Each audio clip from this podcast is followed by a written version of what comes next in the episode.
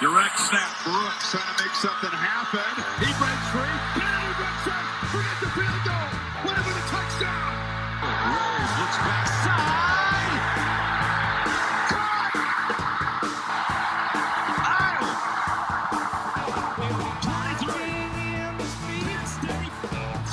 It's a design run for Martinez and a first down. And the ball is up, and apparently it had not been stopped. Brad Hawkins has it.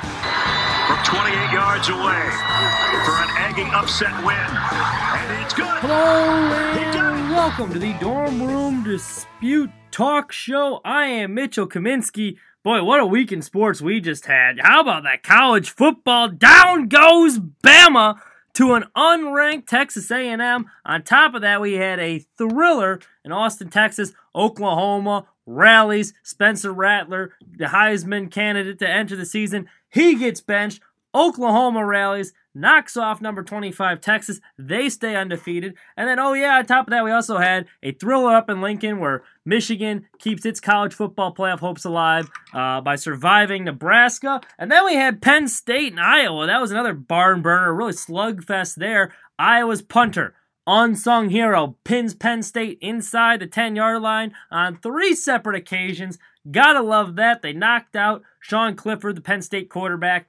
Uh, there's a lot to dissect there. Then we had some college or um, some playoff baseball. I mean, don't want to talk about that. A little upset about my White Sox. But before we uh, before we get back, we get back to college football here. I was up in Lincoln uh, for that uh, Michigan uh, Nebraska game, so I might be a little biased uh, on this end. But uh, I've been to a couple different college football stadiums, seen a couple of atmosphere. We've been up to Camp Randall, which I was told by some people, Camp Randall up in Wisconsin is one of the best night environments to go to. They got their jump around thing there. I'm telling you, whatever Nebraska has with that new uh, thing they're doing with their fourth quarter with Thunderstruck, that knocks jump around out of the park. Jump around doesn't hold a candle to it. It is electric. Uh, the 90,000 people doing the Thunderstruck and they got the fireworks and the light show going on and whatnot. It's it's pretty hype. And I that Nebraska team, uh, they're the best four loss team in the country right now. I mean, that doesn't really mean all that much because they got four losses, but they're they're close. I know a lot of people are calling for Scott Frost to, to lose his job, but he's got those guys playing hard, and I truly believe they can play with almost any team in the country out right now, outside maybe Georgia and Alabama. Other than that, I think they can hang tough with any team in the country. They, they may not win, but they, they're especially at home. That was a uh, they played a hell of a game against a very good Michigan team. Also impressed with Michigan. The quarterback showed a lot of poise in that one and a very tough road crowd. So, uh, you know, the ask is close, but Michigan props to them. Let's get into it. I mean, the, the, for college football, going through the top 10 teams here, just going through which teams I think uh, that I was personally impressed by last week, who's uh, who's a, like who's in a legit contender, who's not so much. Just going through the top 10 here. Number 10, Michigan uh, State. They had a pretty impressive offensive showing against Rutgers. Rutgers isn't that good of a team. I'll be honest, I don't buy them as much as others do. I think they're a solid team. I don't think they're going to win the Big Ten, though. Uh, I don't even think they're the best team in their half of the division. So, you know, I'm selling my stock on them. Oregon, same way in the Pac 12. They're a very physical team. They're probably going to win the Pac 12. That was a great win against Ohio State, but I think they caught Ohio State at the perfect time. Ohio State, I think, is looking really good. We'll get to them in a second. Michigan, just talked about them a little bit that's a tough place to play in Lincoln. Now, a lot of people are knocking the Cornhuskers, like, "Hey, it was just Nebraska. It's just Nebraska." It's true, but Taylor Adrian Martinez is a very good offensive quarterback. You look at their offense; they rank in a lot of the top offensive categories in the Big Ten. Their defense is also much improved. I think Michigan to come in there. That was the first game they've lost all season. It's the first interception their quarterback had, or the first game, excuse me, they were trailing in all season. In the fourth quarter, you quarter, mind you, with an amped up crowd. Uh, the fact that they pulled that one out, I think that was a more impressive win than people realize. Uh, so I am impressed by Michigan. I think they have a shot against Ohio State. I still think Ohio State's the best team in that conference, but they are legit contenders.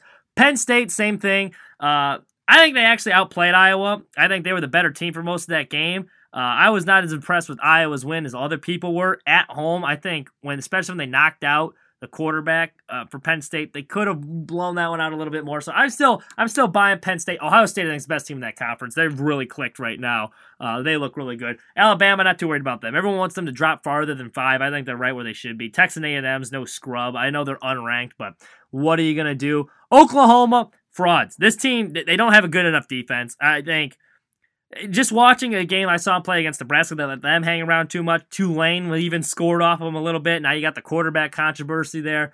Uh, I don't see that team as a legit contender in the top four. Cincinnati, I don't know really what to make of. Undefeated right there. They're a solid team, so I, am kind of wait and see with them.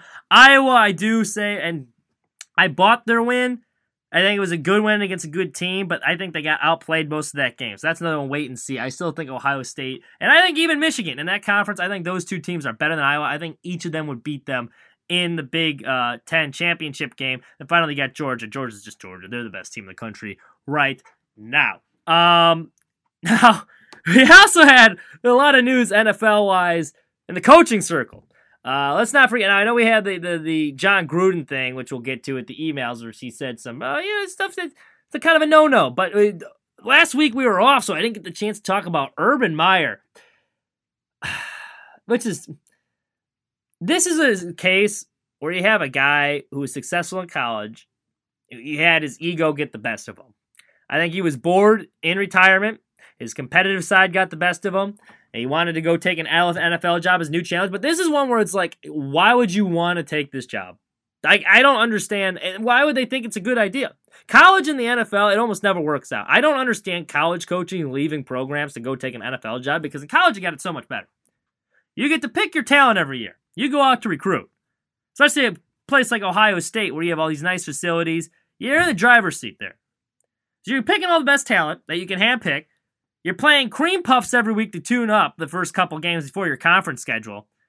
Where in the NFL, there's no there's no Rutgers to beat up on. There's no Sisters of the Poor in week zero that you're gonna kick the crap out of with the 65 point spread. Like it's not like that in the NFL. So I don't understand. Even with the heart problem, like so you leave your retirement, and you had a great legacy in college too. You was a winner. You went, you won everywhere you went.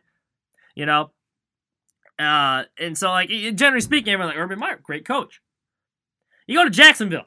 This is the one. If you're going to come out of retirement, fine, but at least go to a good situation. Jacksonville, not a well-run organization. They're on a 20 game losing streak for a reason. When they inherited the job, they lost 16 or 15 in a row to start off, which is bad enough as it is. I know you're getting Trevor Lawrence there, but there's not a whole lot of pieces. And there's signs showing that, like, really, and these cracks kind of showed in college that there's a lack of discipline there altogether. I mean, you saw there was recruiting viol- there was there was smoke with recruiting violations in Florida, and then there was some stuff coming at Ohio State. And you look at Ohio State right now; they're really it's showing kind of it's almost an indictment on him because with Ryan Day, I think they're just as good. He picked up right where Urban Meyer left off there. And Urban Meyer, they're getting embarrassed out there every week, and you have that scandal where he, he's grinding on a girl in the club or whatever, and he's he married. It's just like a bad look. It's like, what are you doing, man? And, the fact that he took out, like, I no one's shocked that this isn't going well, but the lack of judgment he showed and the poor culture they've built around there is just like, it's honestly, it's not surprising. I mean, it's not college anymore. I think he made a huge mistake coming out of retirement. This is what happens when you let guys get the egos get the best of them. They come out of, you know, oh yeah, I can take an NFL job. I was successful all these places. It's like, well, you know, you can't cheat in recruiting here in the NFL. Uh, you don't get to handpick your talent. And by the way, you don't get to play Rutgers or uh, St. Joseph's or whoever the hell they, they play each week. So, you know, that's what happens there. And I take away from the Raiders situation, Jon Gruden uh, this week. That was the other big news that broke. And, the NFL is doing their investigation of the Washington football team. Uh, they're going through some emails, a couple of those from, from Jon Gruden those got released, and um, you know, he said some stuff that, that, it was funny going through it too. I mean, you're reading it, it's like, all right, he's got to be done at this point. It's like, oh, nope, nope. Here's another slur here. Here's another one here, and it just kept going. It was like, oh, Jesus. Especially when you got Carl Nassib on your team too. It's like, you know, the NFL is trying to make strides in that, and that's one of the beautiful parts of an NFL locker room is you go in and there's a lot of guys from different backgrounds, different cultures, talk different, speak different, whatever. Um, so you can't have that at the head of the locker room. And I know it was some 11 years ago. It's just still, it's, it's you know, it speaks for itself. You read the emails, it speaks for itself in this day and age, and there's no place for that in, this game, especially using that type of language, whether you like Roger Goodell or not. But I think what really was shocking to this, like the fallout from this just to the football side, is how poorly the Raiders are run as well. Al Davis might be one of the worst owners in the NFL. So he had a system where Mike Mayock, he's the general manager there, he had 49% of the say of the roster decisions. Jon Gruden had 51. They gave Jon Gruden a lot of power over there. Coming out of the Monday night booth. They hadn't been coaching for a while, which is questionable as it is. But 50%, what 51% of the roster decisions going to Jon Gruden. Now he's fired. And uh, Mike or Al Davis hasn't come out and said anything. The, only quote he had was some petty stuff about like, oh, ask the NFL. They seem to have all the answers. So he seems very salty about the whole thing. I could tell his heart really wasn't in firing He's just doing it because he had to cover his ass for PR purposes. But they gave the interim head coach, a special teams guy, mind you.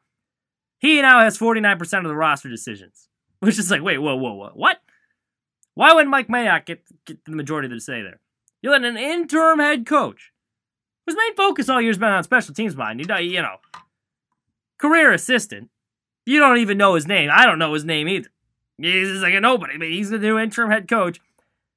And he has 49% of the say for the roster decision. So when the season inevitably goes belly up, because it's going to, they're in a tailspin right now. They lost to a pretty bad Bears team.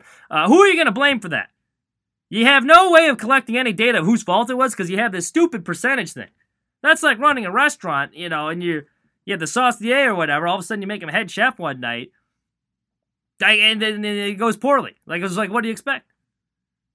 it's uh, I don't know what the hell Davis is doing. That's that's another sign of a poorly run organization. You take a look at Jacksonville and you take a look at the Raiders and you look at the people at the top right there, very ego driven. They think they know everything, and this is what happens. You get results like this.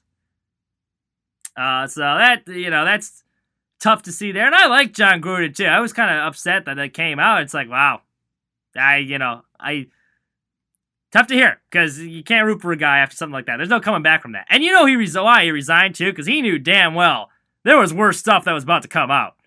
That's why he had to get out of there. I mean, they probably that was probably just the tip of the iceberg. There was probably a lot more than that that they didn't release. That's why he hightailed his way out of there as quickly as he could. Because I think that was going to be, uh, yeah. Yeah. Hate to see it, but uh, you know, it worked out for the Bears that week. And, uh, yeah. I know Carl Nassib, uh, the, the open league eight player for the Raiders, he had to take a week off. He was, uh, you know, want some mental health breaks. I, I don't blame him there. And these people trashing him online, you know, like for that, it's like, really, I mean, if Simone Biles is allowed to take weeks off for the Olympics for mental health reasons, like, you know, cut the guy some slack, man. But, uh, Going to the NFL or MLB side of things, speaking of a mental health break, let me tell you, that was a brutal week for me and my White Sox. My beloved White Sox, they got their asses handed to them. It was embarrassing. Like, there's one thing to lose to the Astros. The Astros are a very good team. Every part about that series was humiliating. That was an ass kicking. And they got shown they were completely outclassed by Houston. I mean, the starting pitching, which is supposed to be the strength of that team, they didn't have a guy make it through the fifth inning. I think they had a total of like 12 innings between the starting pitchers, which is unacceptable to begin with there. There's some questionable moves by Tony La Russa midway through. I, I would have used Michael Kopech in game two. Craig Kimbrel, who we traded for, he was terrible. They're already looking to shop him over the offseason, so that was a complete waste of a trade. And you know what really irks me about that, too? They're talking about the Astros and why they're so successful. They don't strike out much, they put the ball in play you look at the last couple World Series champions and their strikeout rates and how much they ball they put the ball in play, it's a lot of teams that make contact. What did Nick Madrigal do really well? He put the ball in play. He made contact. And that's who they traded him for. And on paper, it looked like a good move at the time, but it just didn't work out. So Craig Kimbrel got shelled. The offense was lackadaisical. And then one game you do win in game three, which, by the way, that was an electric atmosphere there, too. I thought that was really good. The White Sox fans showed out. That's what that's what a postseason crowd should look like. And I was watching on the car, my tiny screen. I had was watching that. So they, they scrape out a wild game three. And then afterwards, Ryan Tepera, which I don't know why, it's already evident that you guys are, you know, the Astros are a better team. Like, you know, you're trying to build some momentum. And he says this stupid thing. And you're like, oh, you know what? Uh, you know, there's a lot more swings and misses here. And this one, I hate to say it, I was actually on the Astros side. It's like, well, I mean, if you look at it, the White Sox play a lot better at home than they do on the road too. Like that's not uncommon. That was number one. Uh, and number two, they scored six runs off you. So it's not like they were floundering. You guys just happened to score 12 that game. So it's like you gave them bulletin board material for no reason. You fired them up, and then they came out swinging in game four. So that was that's a tough pill to swallow right there, especially because afterwards, after watching the 10-1 drubbing, I had to go right about it, which you know, add some insult to injury. Uh, the White Sox will be back. My, my final thoughts on that would be like they gotta though. There's gonna need to meet. They're gonna have to make some upgrades during the offseason because that was not good enough. Good season, good team. That was not good enough. These Astros though right now are legit. Uh, you know, cheating scandal, and that's gonna hang with them as well. It should. Like, there's no coming back from that. That's gonna tarnish their legacy forever, and I think it should. You know, you, you, there's no there's no walking back from what they did. But that being said, cheating or no cheating, it's a solid roster. Like one through nine, that team is deep. The starting pitching is a lot better than people give them credit for. I think they have to be the favorites in the AL right now. That should be a good series with Boston. Uh, I think Boston's play- gotten hot at the right time, but I still think the Astros is too much depth there for them to overcome. National League too. How about those Braves?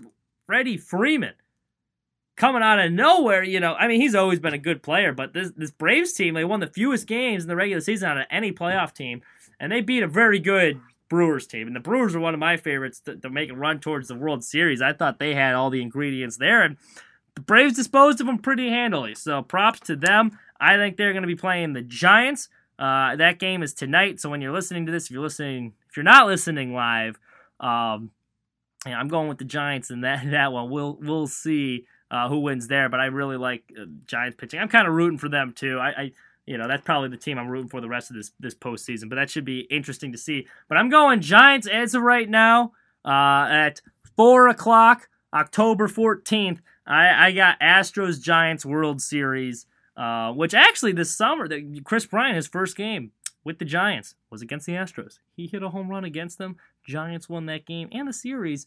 That was back in the Bay Area. Uh, so that should be, an, and it was a thrilling series then. I think it would be a good series now. So that's what I'm rooting for just for baseball's sake. Baseball's better when it has a sense of urgency. When it's like a winner take all game, it, it's exciting. So I highly recommend tuning in to that uh, tonight. That should be that should be a, a fun one to watch. So uh, we will see there let's get in. I know, I know this is what you guys tuned in for. This is what the, you know, our free money segment. We had a week off, but the week before that, we had a losing week. That was our first losing week of the season. We were one and two on the picks there. Uh, looking back at last week in the NFL, it's kind of a, it's a weird one. I think that the Chiefs are in trouble. That defense looks very, very shoddy. Not quite sure what to make of them yet. The offense looks good. Defense, eh, not so much. Uh, Obviously, the Raiders keep falling out. There's that big shootout in uh, in um, uh, the LA with the Chargers and uh, the Browns. Yeah, another big takeaway I had too. The Broncos Broncos team is a bunch of frauds. I bought in. I listened to Marshall's propaganda. And I'm like, you know what? It makes sense. This defense looks good. They are frauds. The corpse of Big Ben torched them last week. That secondary, which was supposed to be so good, whew, it was ugly. Like Ben Roethlisberger was throwing deep balls. That's how bad it was. They looked lost out there. So, you know, Marshall owes me an apology. He had me duped, and I think they were just feasting off of their poor competition early on in the season. That's not a good football team. I was almost tempted this week to take the Raiders over them. I decided not to just because of the coaching debacle right there, but that's going to be one to monitor because I don't think the Broncos are that good. I think in that division, the Chargers are going to run away with it. So, you know, uh, Last time I take his advice, that yeah, I listened to the Homer about the Broncos, and I I, I was wrong. Uh, and also Dan Campbell. How about that? You see anyone see the Dan Campbell crying after that loss? Tough luck for the guy that wanted to bite off kneecaps beginning of the year. But here you have it. Here are my three free money picks for this week. First one, I'm taking the Chargers over the Ravens. Chargers two and a half point underdogs this week. I like it. You know, I like dogs to begin with. If you look at Vegas where they have successful, you, people win money, you bet in the underdog. That's what the sharps usually bet. So I try and find good underdogs each week. This is one of the most intriguing ones right here. And I know everyone's high on the Ravens. They had that improbable comeback in prime time. They got a 3 1 record. They beat the Chiefs. Yada, yada, yada. They're pulling games out their ass. Good for them. But there's a lot of flaws with this team, and you can see it is not a winning formula right now. They constantly play down to their competition. They need to be bailed out by miracles. They should have a lot more losses than they do right now. The Colts are banged up, quite frankly, and they're not a good team this year. And they were sticking it to them for three quarters of that game. On the road, mind you, too, which is a very concerning sign. Justin Herbert, meanwhile, for the Chargers, He's got 13 touchdowns, 3 interceptions, and he's averaging 315.2 yards per game. How about that? Sophomore slump be damned. Uh, he's torching defenses right now. He looks really good. Uh, and meanwhile, the opposite end, you look at the uh, Ravens defense, they giving up a lot of points. Everyone. Derek Carr threw for a lot of yards against them. Uh, you had um, Patrick Mahomes threw for a lot of yards against them. Last week, Carson Wentz threw 402 yards against him. He had a one 28.5 rating. Carson Wentz is injured. He has the two knee problems. He hasn't really thrown well against anyone. That was probably his best game of the season. He played really well against that Baltimore defense on the road once again. So Justin Herbert should have no problem doing that. Uh, I'm taking that one. I'm pretty confident in. I really like the Chargers over the Rays, and you're getting points too. So if it comes down to a close game, which it likely will, you're getting the two and a half point safety nets. That one I probably go uh, money line there. But if you're going spread, that's that's my favorite pick of the week. Uh, next, we got Cowboys over the Patriots. Uh, Cowboys off it. Don't look now, but Dak Prescott, he looks like an MVP candidate. They are firing on all cylinders. I really like their two running back system. Their one two punch with Zeke and Pollard. They are running the ball effectively, and they got so many weapons on the offensive end to throw to. Amari Cooper's having a good year. You got CeeDee Lamb. They're able to spread the ball out really well. Dak looks comfortable. Their one loss was against a very good Buccaneers team, was a game I thought they could have won. Uh, Micah Parsons is a stud on the defensive side. They're forcing a lot of turnovers, too. If you look at the defense, they give up some yards, but they're forcing a lot of turnovers, which I like. And you're playing a rookie quarterback in Mac Jones. Uh, and the Cowboys also, here's another stat for that offense for you. First team since 1983. What a great year that was. White Sox from the Western Division. Uh, but the first team since 1983 to record 300 passing yards and 200 rushing yards in the same game. That's a pretty big stat uh, right there. Uh, so their offense is clicking, defense is forcing turnovers. Bill Belichick, and I hate to go this far because like we are talking about them losing the divorce to Tom Brady the last episode, but it's starting to look like he's almost out of touch here because the defense doesn't look all that great. They're showing a lot of cracks. Their defense gave up 10.1 yards per attempt to Texans rookie Davis the Neck Mills. Their defense in the modern era got fooled by a flea flicker. Who falls for a flea flicker today? Like, come on now. A flea flicker. That's one of the oldest tricks in the book. The Patriots fell for it. Davis Mills looked like a stud. They were lucky to win that game. I think they played down to their competition there, too. Uh, Cowboys are favored by three points. I'll take those three points. Cowboys over the Patriots minus three. I really that's that's another one. I this Cowboys team is firing on, on all cylinders right now. Now Bill Belichick at there is be a little you got to be a little wary there because Bill Belichick still is a good coach. All right, so I don't want to completely discredit because I was just trashing his defense right now, but they they did hold Tom Brady and the Buccaneers in check. So be wary with this one. But I do out of the three, this is the one you know. If you're gonna bet through any all three and you're like worried about that, this would be the one to be like, eh, but I'd still this out of all the lines this week, that's one of the best. That's one of the best ones. Finally, Dolphins over the Jaguars minus three. Now we talked about Urban Meyer. They're a dysfunctional mess right now. Urban Meyer is a bum. Uh, his team is a bunch of scrubs. Uh, they have a 20 game losing streak. That speaks for itself. They're in London, which is kind of their second home over there. But let's be honest, that's not much of a home field advantage in London. I don't think the Londoners really want to wake up and watch this crap. Uh, it's not a very good matchup. It's two kind of mediocre teams. So the home crowd advantage that they would have is gone. Like they don't. It's a road game technically, but it's a road game for each team. So that kind of neutralizes that. So it's going to come down to who's the better team. The Dolphins have a better roster. Now that the Dolphins are good. It's just the Jacksonville Jaguars are that bag. Uh, Tua's coming back this week, which I, I think is going to help uh, the Dolphins a lot. Generally speaking, Tua doesn't turn the ball over. Trevor Lawrence, on the other hand, while I like him, I still think he's a good quarterback. He's working with a lot of dysfunction. Not ready to call him a bust yet. But right now, at this stage in his career, he does turn the ball over a lot. He's got six touchdown passes to eight interceptions with a 73.1 or 71.3 rating.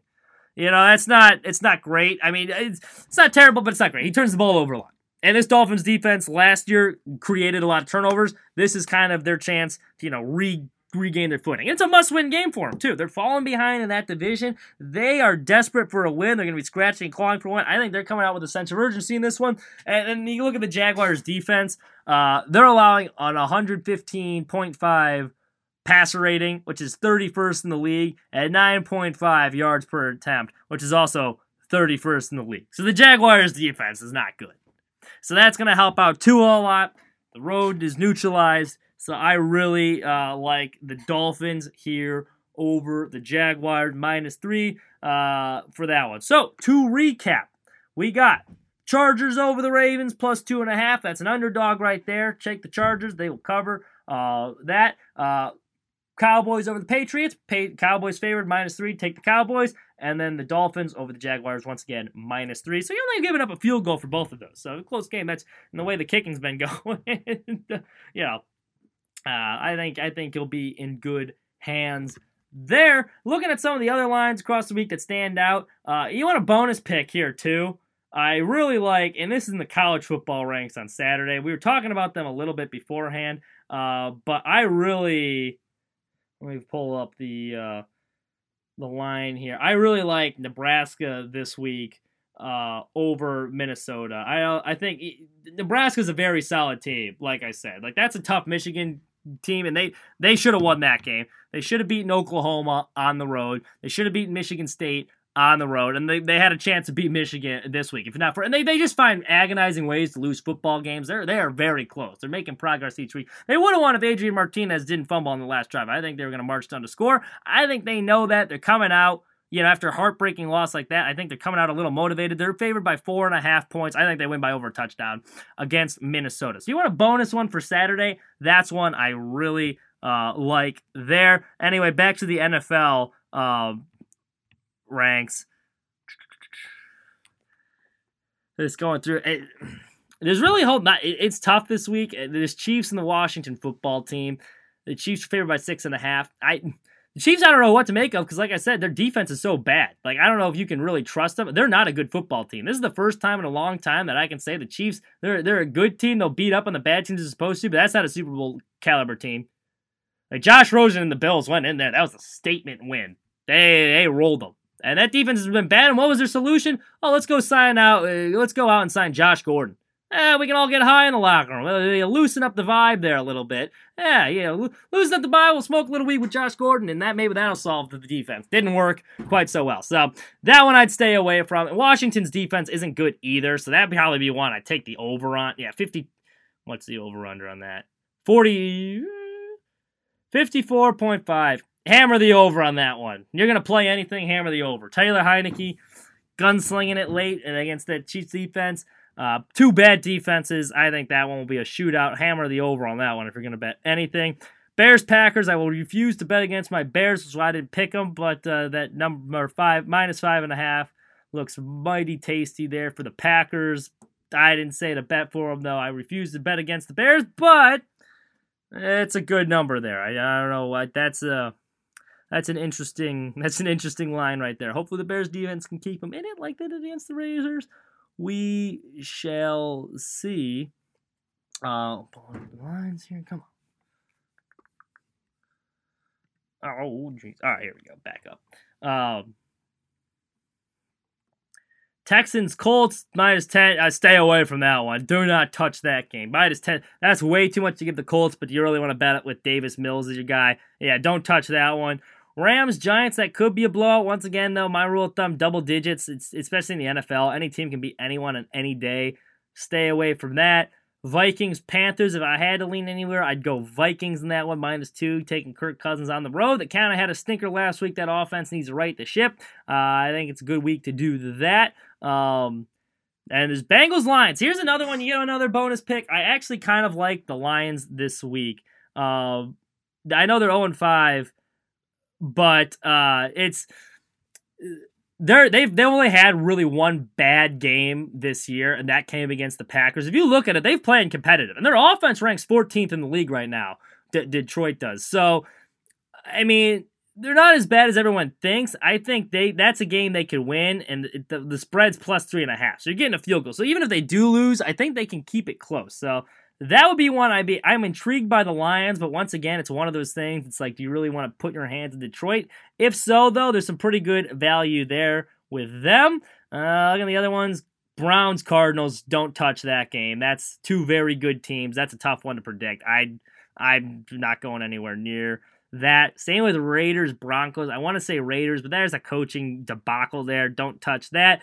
Steelers, Seahawks. I think you got to lean Steelers minus five and a half uh, over the Geno Smith led Seahawks, but uh, you know that's that's all I got. Like I said, that's why I do these free money things. Like because usually Vegas knows best. They always have they they they know what they're doing with these lines. They're tricky numbers to figure out. I think out of the three, I think the Dolphins, uh, Cowboys, and Chargers. That those are my free.